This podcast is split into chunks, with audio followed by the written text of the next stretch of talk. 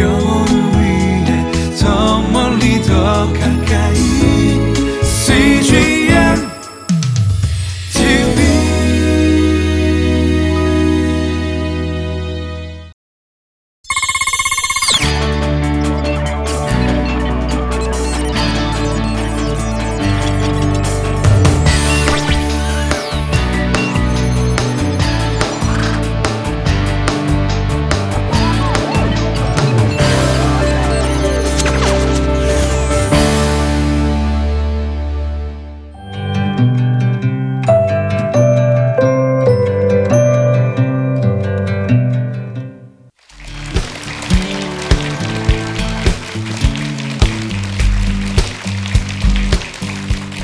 반갑습니다. 아, 가토크 미니스트리와 아, 그 말씀 교회를 섬기고 있는 안환균 목사입니다.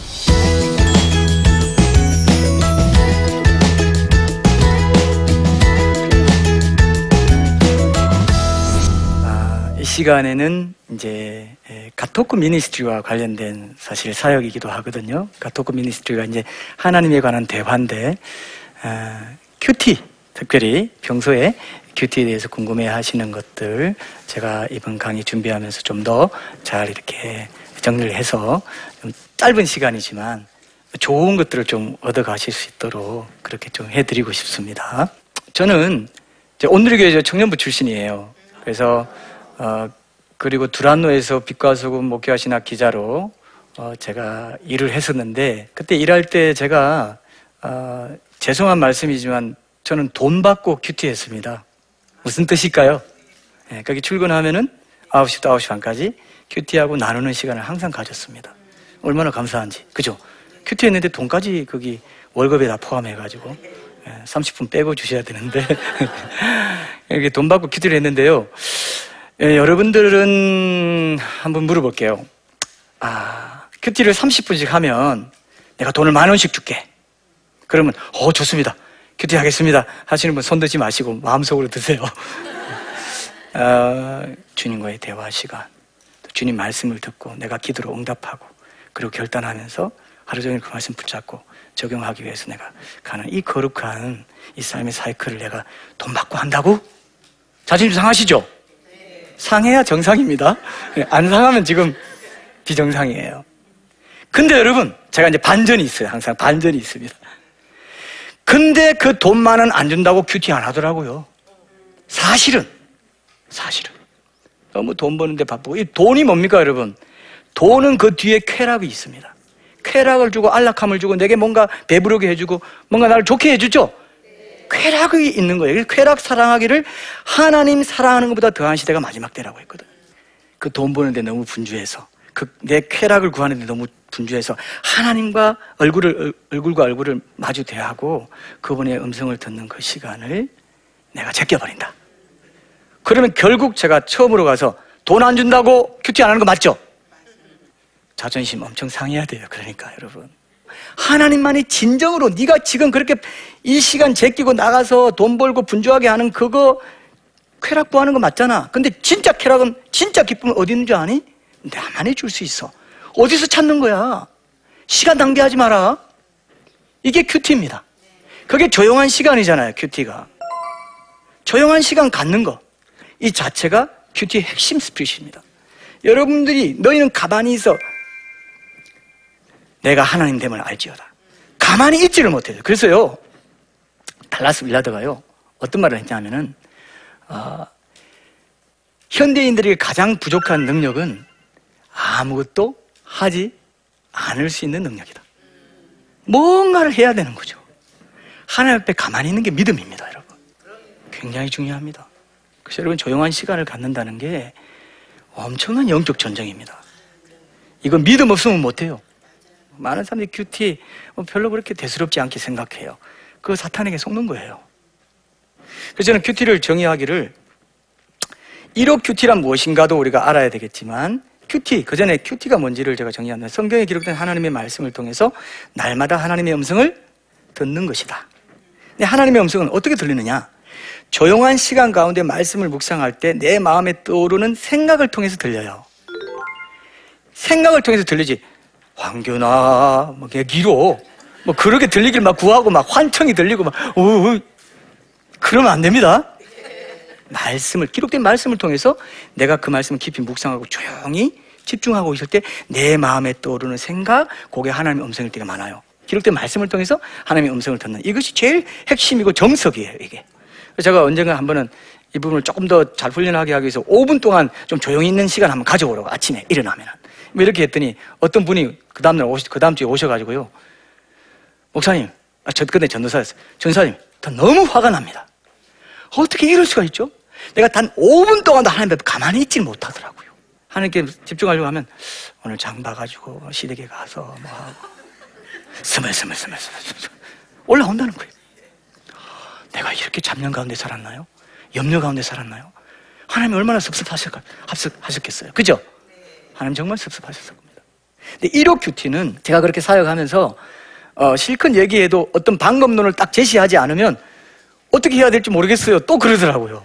그래서 제가 1번에서 5번까지 질문을 만들어가지고 거기에 답하면 자연스럽게 큐티가 되도록 그렇게 제가 만든 게 이 일오 큐티예요. 큐티라는 게 모든 성경 말씀에 하나님은 누구신가가 있고 내가 누구인가가 있거든요. 내 문제, 회개해야 될 내 죄가 있거든요. 그렇기 때문에 하나님 누구신가를 찾고 내가 누구인지 찾는 내 문제가 뭔지 찾고 내가 어떠해야 되는지 이런 틀을 갖고 있어요. 자, 그래서 1호 큐티 그러면 어떻게 할 건가? 실제로 한번 보겠습니다. 1호 큐티의 다섯 가지 질문과 실제 샘플을 마가복음 4장 3절에서 8절까지 말씀으로 여러분과 함께 좀 나눠 보겠습니다. 제가 먼저 본문을 읽을게요. 여러분들이 이제 한번 읽어 보셔야 되니까 들으라. 씨를 뿌리는 자가 뿌리러 나가서 뿌릴새 들으는 길가에 떨어짐에 새들이 와서 먹어버렸고 들으는 흙이 얕은 돌밭에 떨어짐에 흙이 깊지 아니하므로 곧 싹이 나오나 해가 돋은 후에 타서 뿌리가 없으므로 말랐고 들으는 가시 떨기에 떨어짐에 가시가 자라 기운을 막음으로 결실하지 못하였고 들으는 좋은 땅에 떨어짐에 자라 무성하여 결실하였으니 30배나 60배나 100배가 되었느니라. 말씀 잘 알죠? 그죠? 잘 아니까. 그러면 이렇게 말씀 읽고 나서 어, 핵심 구절 및 단어는 무엇인가가 첫 번째 질문이에요. 핵심 구절 및 단어는 무엇인가? 이것이 뭐냐 하면은 딱 읽고 첫 인상으로 아, 요 말씀 오늘 더 묵상하고 싶다. 아니면 내 문제를 좀 지적해 주는 말씀 같다. 뭔가 감정이 더 끌리고 의문이 들고 더 알고 싶어지고 그런 말씀 있죠? 딱 보면 처음에 딱 보면 딱 있어요. 그래서 전체 다를 그 막연히 이렇게 하지 마시고 그 중에서 특히 더 내 마음에 와닿는 그런 구절들을 잡는 게 저는 좋다고 생각해요. 왜냐면 그 한 구절을 하루 종일 또 암송하고 기억하고 살아갈 거기 때문에 전체 다를 암송하면 너무 어렵잖아요. 그거야말로 엄청난 의미가 되겠죠. 그러나 한 단어나 한 절 같은 거는 할 수 있죠. 그래서 저는 핵심 구절 및 단어를 딱 1번 적어 놓고 그 핵심 구절 및 단어를 바로 적어요. 보통은 이제 뭐 이렇게 메모지로 할 수도 있고 큐티지에도 할 수 있잖아요. 그죠? 그럼 1, 딱 적어요. 반드시 여러분 손으로 적으셔야 됩니다. 반드시 그래야 마음에 새겨져요. 성경 필사도 있잖아요. 그런 것처럼 필사하는 마음으로 딱 적어요. 그 다음에 그럼 저는 이제 그날 이렇게 큐티를 했어요. 제가 실제로 큐티한 겁니다. 씨를 뿌리는 자가 뿌리러 나가서 뿌릴새 덜어는 점점점 떨어짐에 요게 이제 전 들어왔어요. 떨어는 떨어짐에 이게 들어왔어요. 그래서 그렇게 적었습니다. 그렇게 딱 들어 적고 어, 2번은 뭐냐 하면은 왜 이 말씀이 내 마음에 와닿는가 이제 적어보는 그 과정 자체가 묵상입니다. 뭔가 있겠죠? 내가 상처가 있든지, 뭐 감정이 움직였든지, 뭐가 있습니다. 그래서 꼭 적어보는 거예요. 여러분들이 이번에 성격이 뭔지를 더 좀 확실히 파악하도록 하기 위해서 조금 길게, 조금 길게 적었어요. 한번 들어보세요. 씨를 뿌리는 자가 좋은 밭을 먼저 정하고 나가서 뿌리지 않은 모습이 눈에 띄는다. 눈에 띄어서 적었다는 거죠. 이것은 이제 그래서 제가 더 묵상을 하는 거죠. 덜어는이라는 말씀에도 나타나고, 덜어는이니까 그냥 골라서 안 하고 더러는 이렇게 했잖아요. 그 다음에 떨어짐이라는 말씀이 나타나죠. 더러는 여기 떨리고 먼저 정해가지고 여긴 더 많이 주고 이렇게 안 했다는 거죠. 그쵸? 더러는 떨어짐에가 요 뜻이 있는 거죠. 그래서 씨를 땅을 보고 골라서 의도적으로 던진 게 아니라는 사실이 특히 눈에 들어온다 이거죠. 맞습니까? 눈에 또 하나님은 누구신가? 그러면 자, 1호 큐티에서 분명히 여러분들이 중요하게 일관된 그런 잣대를 사용해야 될 게 뭐냐면은 1번, 2번을 벗어나지 않아야 돼요. 3번은. 4번도, 5번도. 1번에서 들어는 떨어짐에 해놓고 3번에서는 뿌리는 자가 나가서, 어, 나가서. 이렇게 하면 될까요? 나가서 가지고 묵상하면 될까요? 안 된다 이거예요. 들어는 떨어짐에가 5번까지 끝까지 일관되게 가야 됩니다. 제가 예를 들어드리면 여러분들이 알 겁니다. 제가 읽어볼게요. 하나님은 누구신가? 하나님은 밭에 씨를 뿌리시는 분이다. 이렇게 말할 수 있죠? 그런데 그분은 돌밭에도 뿌리시고 가시밭에도 뿌리신다. 맞죠? 일관되죠?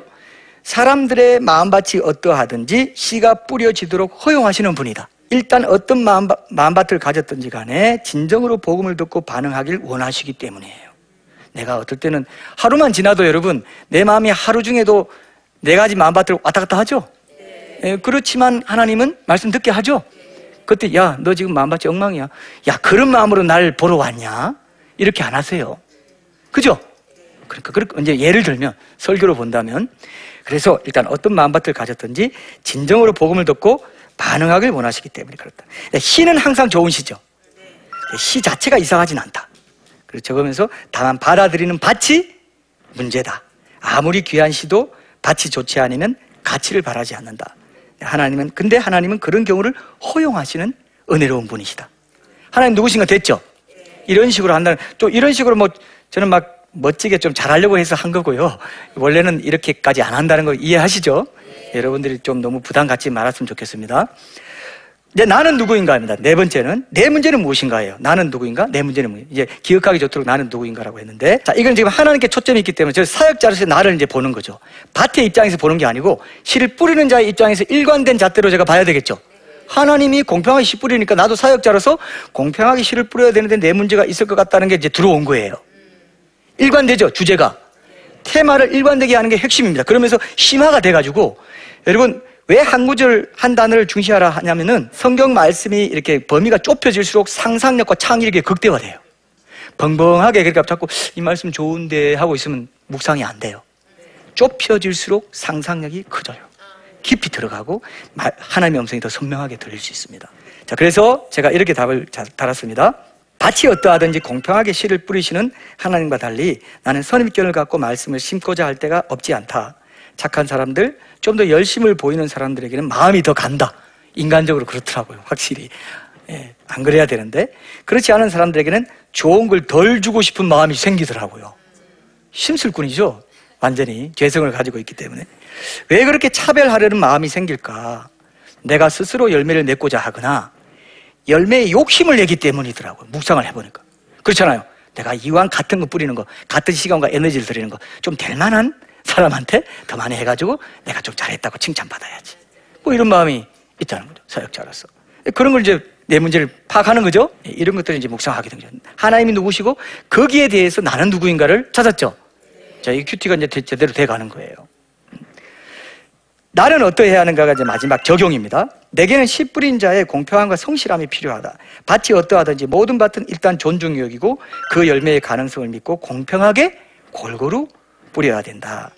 그래서 이제 영광 구절을 찾아봤습니다. 맡은 자들에게 구할 것은 충성이니라. 자연스럽게 떠올라요. 영광 구절이. 성령님이 인도하시기 때문에. 하나님 말씀 앞에 내가 집중하고 겸손한 마음으로 수로보니게 여인이 예, 상에서 떨어진 부스러기라도 개들도 그거 먹습니다. 하나 하나라도 주세요 하나님. 부스러기 하나 허락해 주세요 하나님. 내가 갈급합니다. 이 가난하고 겸손한 마음에 말씀이 떨어지거든요. 고린도전서 4장 2절 말씀을 제가 영광구절 찾아봤고 오늘 하루 이 더러는 이라는 부사를 마음에 품고 그죠? 이게 핵심 단어죠. 어떻게 보면 그 절 안에서 그죠?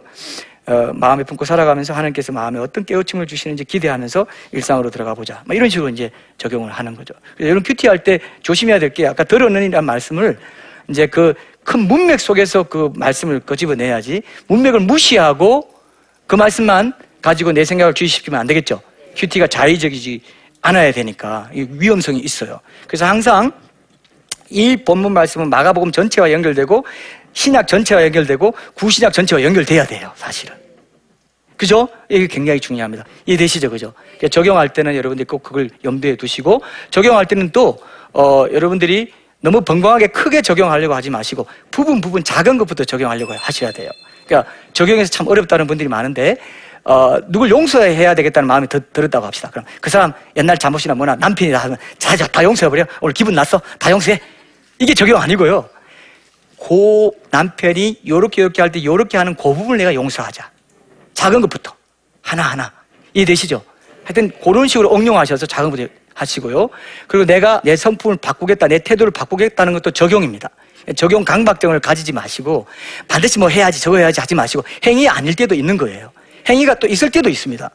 여기서 속지 말아야 될 게 큐티 하다 보면 행위가 중요한 거 아니야 하다가 실제로 순종 같은 불순종을 할 때가 굉장히 많아요. 무슨 뜻인지 아시죠? 이해하고 지식을 가졌고 묵상했다는 자체로 자기 실력이 된 줄 알고 순종했다고 생각하는 이 또 위험에 빠질 수가 있어요. 그래서 여러분 큐티를 하다 보면요 적용이 핵심인데 어, 칼빈도 이런 말을 했습니다. 하나님을 아는 모든 올바른 지식은 순종을 통해서 온다 그랬어요. 여러분들이 알고 듣고 설교도 듣고 묵상만 하고 실제로 내 마음을 바꾸고 뭐 어떻게 해서 그날 하루 기억해서 일상 속에서 그 말씀을 적용하려고 애쓰고 기억해야 적용하잖아요. 그래서 하루 종일 묵상이 이제 결론으로 나오는데 그래야 되는데 그렇게 안 하잖아요. 그럼 이제 하나님을 아는 게 아니에요. 머리로 아는 거예요. 마음으로 내 손발로 아는 게 아니에요. 그렇게 살고 싶죠? 진짜 기쁨과 평안은 그때만 옵니다. 이걸 연습해야 돼요. 이 영적 전쟁을 치러야 돼요. 이 자아와의 싸움을 싸워야 됩니다. 그래서 자기를 부인하고 자기 십자가 지고 내들을 따르는 자. 말씀 순종의 삶입니다. 말씀이 명령할 때 내 생각을 주장하지 않고 말씀 밑에 복속시키는 거예요. 그 큐티가 얼마나 중요합니까? 중요하죠. 그래서 그런 부분들을 여러분들이 기억하시면 좋겠습니다. 하나님 나라 의를 먼저 구하면 다른 거 다 더해 주신다고 했잖아요. 근데 원어적으로 보면요. 하나님 나라 의에는 하나님과의 관계를 말하는 거예요. 하나님과의 친밀한 관계, 올바른 관계를 먼저 세울 때 모든 게 바로 잡힌다는 것입니다. 우선순위를, 최우선순위를 큐티하는 것으로 두세요. 1호 큐티에 네 가지 거물이 있습니다. 첫 번째는 질문 던지기인데 왜 라는 질문을 계속 해보시는 게 제일 좋고요. 왜 이렇게 말씀하셨을까? 아까 이런 얘기 이제 밭 비유를 보면 왜 밭이라고 했을까? 왜 씨라고 했을까?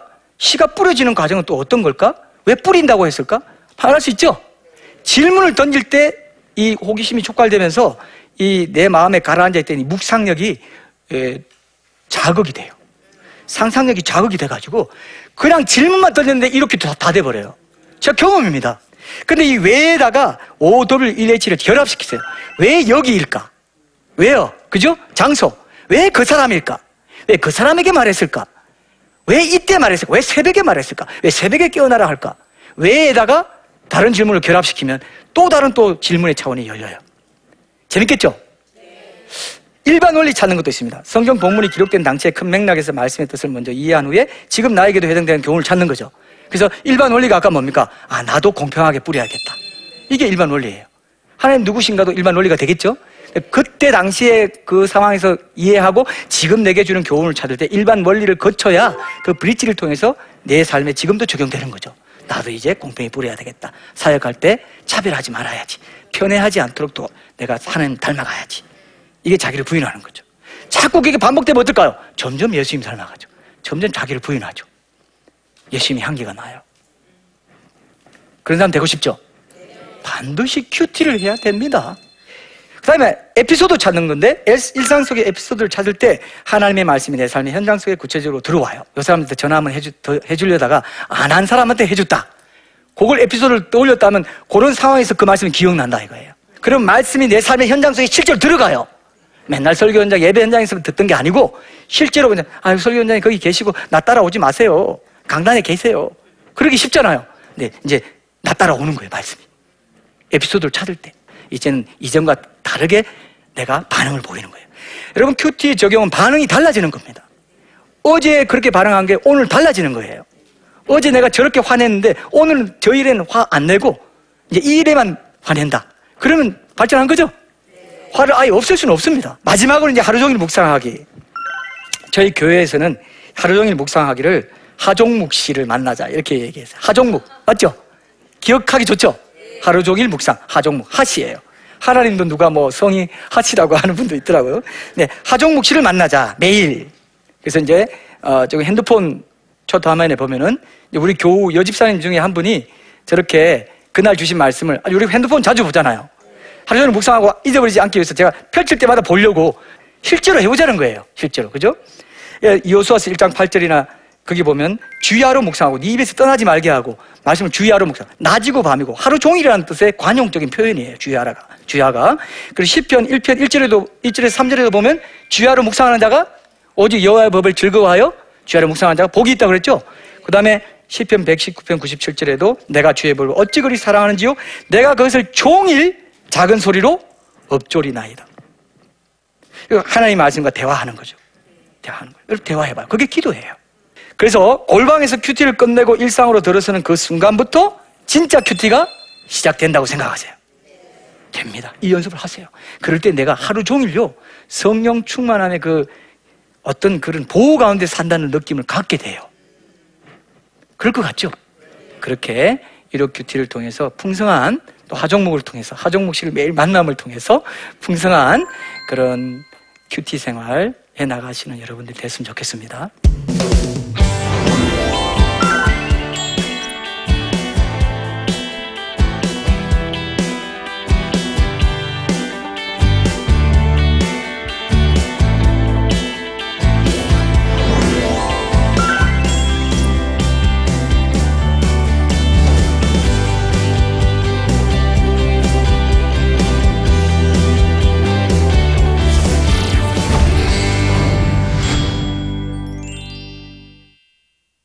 예, 강의를 들으시고 질문 주신 분이 있는데요. 함께 보겠습니다. 교회를 오래 다녔지만 사실 성경이 어렵기만 합니다. 큐티를 할 때마다 역사적 지식이나 지명, 이름 등이 너무나 어려워서 깊은 묵상 자체가 힘든데요. 어, 팁이 있다면 알려주세요. 이런 분들 있죠? 교회 오래 다녔지만 어, 어려움을 겪는 분들이 많은데 이런 분들은 좀 다른 접근을 좀 해보셨으면 좋겠다 생각돼요. 묵상 자체도 뭐 중요하겠지만 이 성경 자체가 어떤 책인지를 알려주는 책을 좀 보신다든지 강의를 듣는다든지 이런 시간을 아예 하루를 내 가지고 뭐 해본다든지 이게 좋아요. 왜냐하면 성경의 그런 어떤 지명이라든지 그 배경이나 이런 것들 이런 것 이름이나 이런 것들이 이제 사실 성경이 역사적인 책이기 때문에 그런 거거든요. 이 성경 자체가 만약 그냥 일반 종교 경전 같은 책이면 그런 거 없습니다. 일반 종교경, 불교 경전 이런 거 보면요. 다 그냥 성현들이 말을 옮겨놓은 게 창시자의 말을 옮겨놓은 것밖에 없어요. 근데 이건 역사가 있고 복잡하잖아요. 그죠? 성경이란 책이 우리가 어떻게 읽냐면요. 묵상도 찔끔찔끔해요. 요거 좀 봤다가 저거 좀 봤다가 이렇게 하니까 성경 전체적으로 통일된 한 권의 책이라는 걸 생각 안 하고 한 권의 책인데 한 번도 처음부터 끝까지 읽어보지 않은 사람들이 많아요. 한 스토리로 돼 있는데 이거 보고 저거 보고 되겠습니까? 안 되잖아요. 그러니까 성경이 어떤 책인지 그리고 성경은 한 스토리로 되어 있는데 한 주인공밖에 없어요. 예수님. 그 하나님이신 그분이 진짜 하나님 그 자신이신 그분이 사람이 되어 오셔서 나의 구원을 위해서 그 모든 스토리를 연결 지어 놓은 책이 성경이라는 걸 새롭게 발견하게 된다면 새로운 이해를 갖게 되고 그래서 역사성이 있고 역사적인 존재로 예수님이 오셨고 나도 역사적인 시공간 속에 살아가면서 그 역사성 있는 예수님을 그 진리를 내가 만나고 내 일상의 역사 공간 속에서 실천해 나가는 것이구나. 그럴 때더 말씀이 어때요? 더 읽고 싶어지고 그리고 그 사랑을 크게 보여주신 이 귀한 책이구나 하는 걸 알 때에 더 알고 싶어지는 게 분명히 있습니다. 성경에 대한 눈이 달라져야 돼요. 성경은 처음부터 끝까지 나에 대한 얘기예요. 모든 등장 인물이 나를 얘기하고 있어요. 다윗도, 모세도, 노아도, 아담도 모든 게 내 얘기라고 생각하고 보면은 그게 실제로 묵상이고요. 그렇게 보면은 하나님의 말씀이 조금씩 더 열리지 않을까. 성경에 대한 이해를 북돋아주는 강의나 책을 먼저 좀 숙독하시고 보신다면 훨씬 더 묵상하기 좋지 않을까 생각합니다. 예, 그 다음 질문. 직장일로 너무 바쁘고 피곤하여 큐티하기가 버거울 때가 많아서 부끄럽지만 그러는 일이 많습니다. 바쁜 직장인들이 간단히 큐티를 할 수 있는 방법이 있을까요? 예, 제가 아까 일오 큐티 할 때 일기 짧게 쓰라고 했잖아요. 그러면 이제 큐티집을 가지고 이제 뭐 생명의 삶이나 뭐 매일 성경이나 이런 거 갖고 한다고 합시다. 그러면 이제 딱 펴놓고 음, 일기를 짧게 쓸 수 있죠? 그것도 좋은 큐티예요. 일기 쓰다 보면요. 그 일기 쓴 내용과 비슷하게 또 이런 큐티가 될 때도 있어요. 희한하게 한번 경험해 보십시오. 그렇게 적고요. 그 다음에 전체 한번 한두 번 읽고 거기서 오늘 하루 내가 마음에 품고 하종목 씨를 만나기 위해서 하- 마음에 품고 살고 싶은 말씀 한 줄만 딱 붙잡으세요. 그걸 포스트잇 적어 놓든지 뭐 위젯 아까 뭐 포스 그죠? 앱에 넣어 놓든지 메모장에 넣어 놓든지 뭐 지갑에 이렇게 포스트잇 붙여 놓든지 해서 그것만 딱 해가지고 그거는 그거는 마음만 있으면 할 수 있죠. 하나님은요 우리가 할 수 없는 거 안 시키더라고요. 반드시 할 수 있는 거 시켜요. 마음만 있으면 할 수 있는데 그걸 안 하니까 하나님 우리 로봇으로 만들지 않고 억지로 코깰 수는 없으니까 기다리시는 거예요 그냥. 신앙생활 힘든 건요 우리에게 자유의지를 주셨기 때문에 힘들어요. 하나님 우리를 로봇 대하듯이 하지 않습니다. 내가 자발적으로 하나님 이렇게 날 사랑하셨군요. 내가 주님 더 사랑하기 원합니다. 이 시간 낼게요. 낼게요. 이게 돼야 돼요. 말씀이 곧 하나님이죠. 하나님과 동행한다는 건 말씀과 동행한다는 겁니다. 말씀 기억하고 되새기고 암송하고 살아가면 하나님과 동행하는 거죠. 그러면 하나님이 인격체시기 때문에 뭐 말씀을 붙잡고 있으면요. 인격적인 말씀이기 때문에 영적인 화학작용이 일어나요.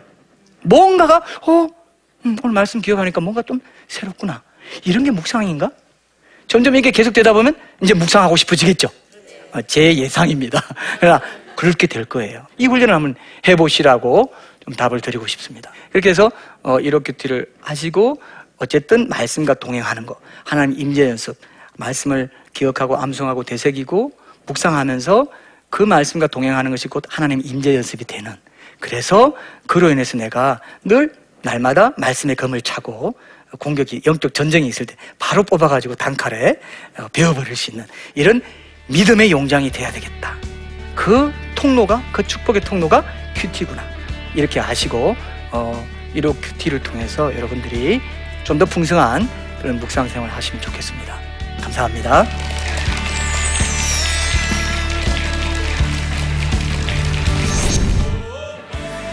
안녕하십니까. 저는 기독교 환경운동연대의 이진영 사무총장입니다. 기독교 환경운동연대는 교회를 푸르게 세상을 아름답게라는 모토 아래 하나님이 만들어 놓은 생태계가 창조 질서대로 보존될 수 있도록 앞장서고 있습니다. 환경운동하면 선입견을 갖고 낯설게 느끼실 수도 있습니다. 그러나 환경운동은 하나님의 창조 세계를 지키는 일로서 우리가 반드시 해야만 하는 운동입니다. 그리스도인으로서 환경 문제에 대해 어떻게 신앙적으로 접근해야 될지 나침판에서 함께 나누고자 합니다. 나침판 많은 시청 바랍니다.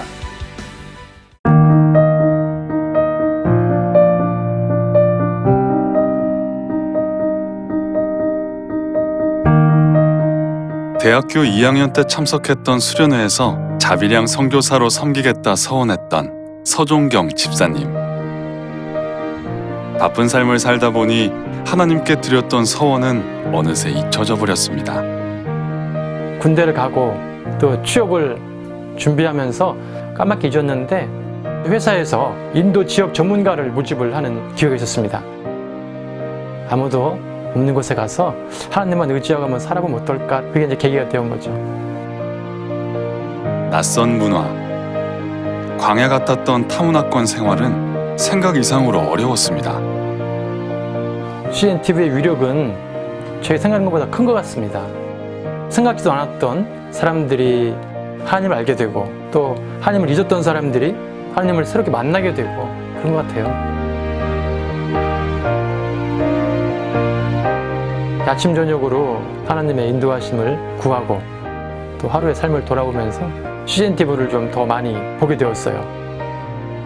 영적으로 광야 같은 인도라는 곳에 도착하니까 영적인 생명수가 아닌가라는 생각을 그때 많이 하게 되었습니다. 갈급했던 그곳.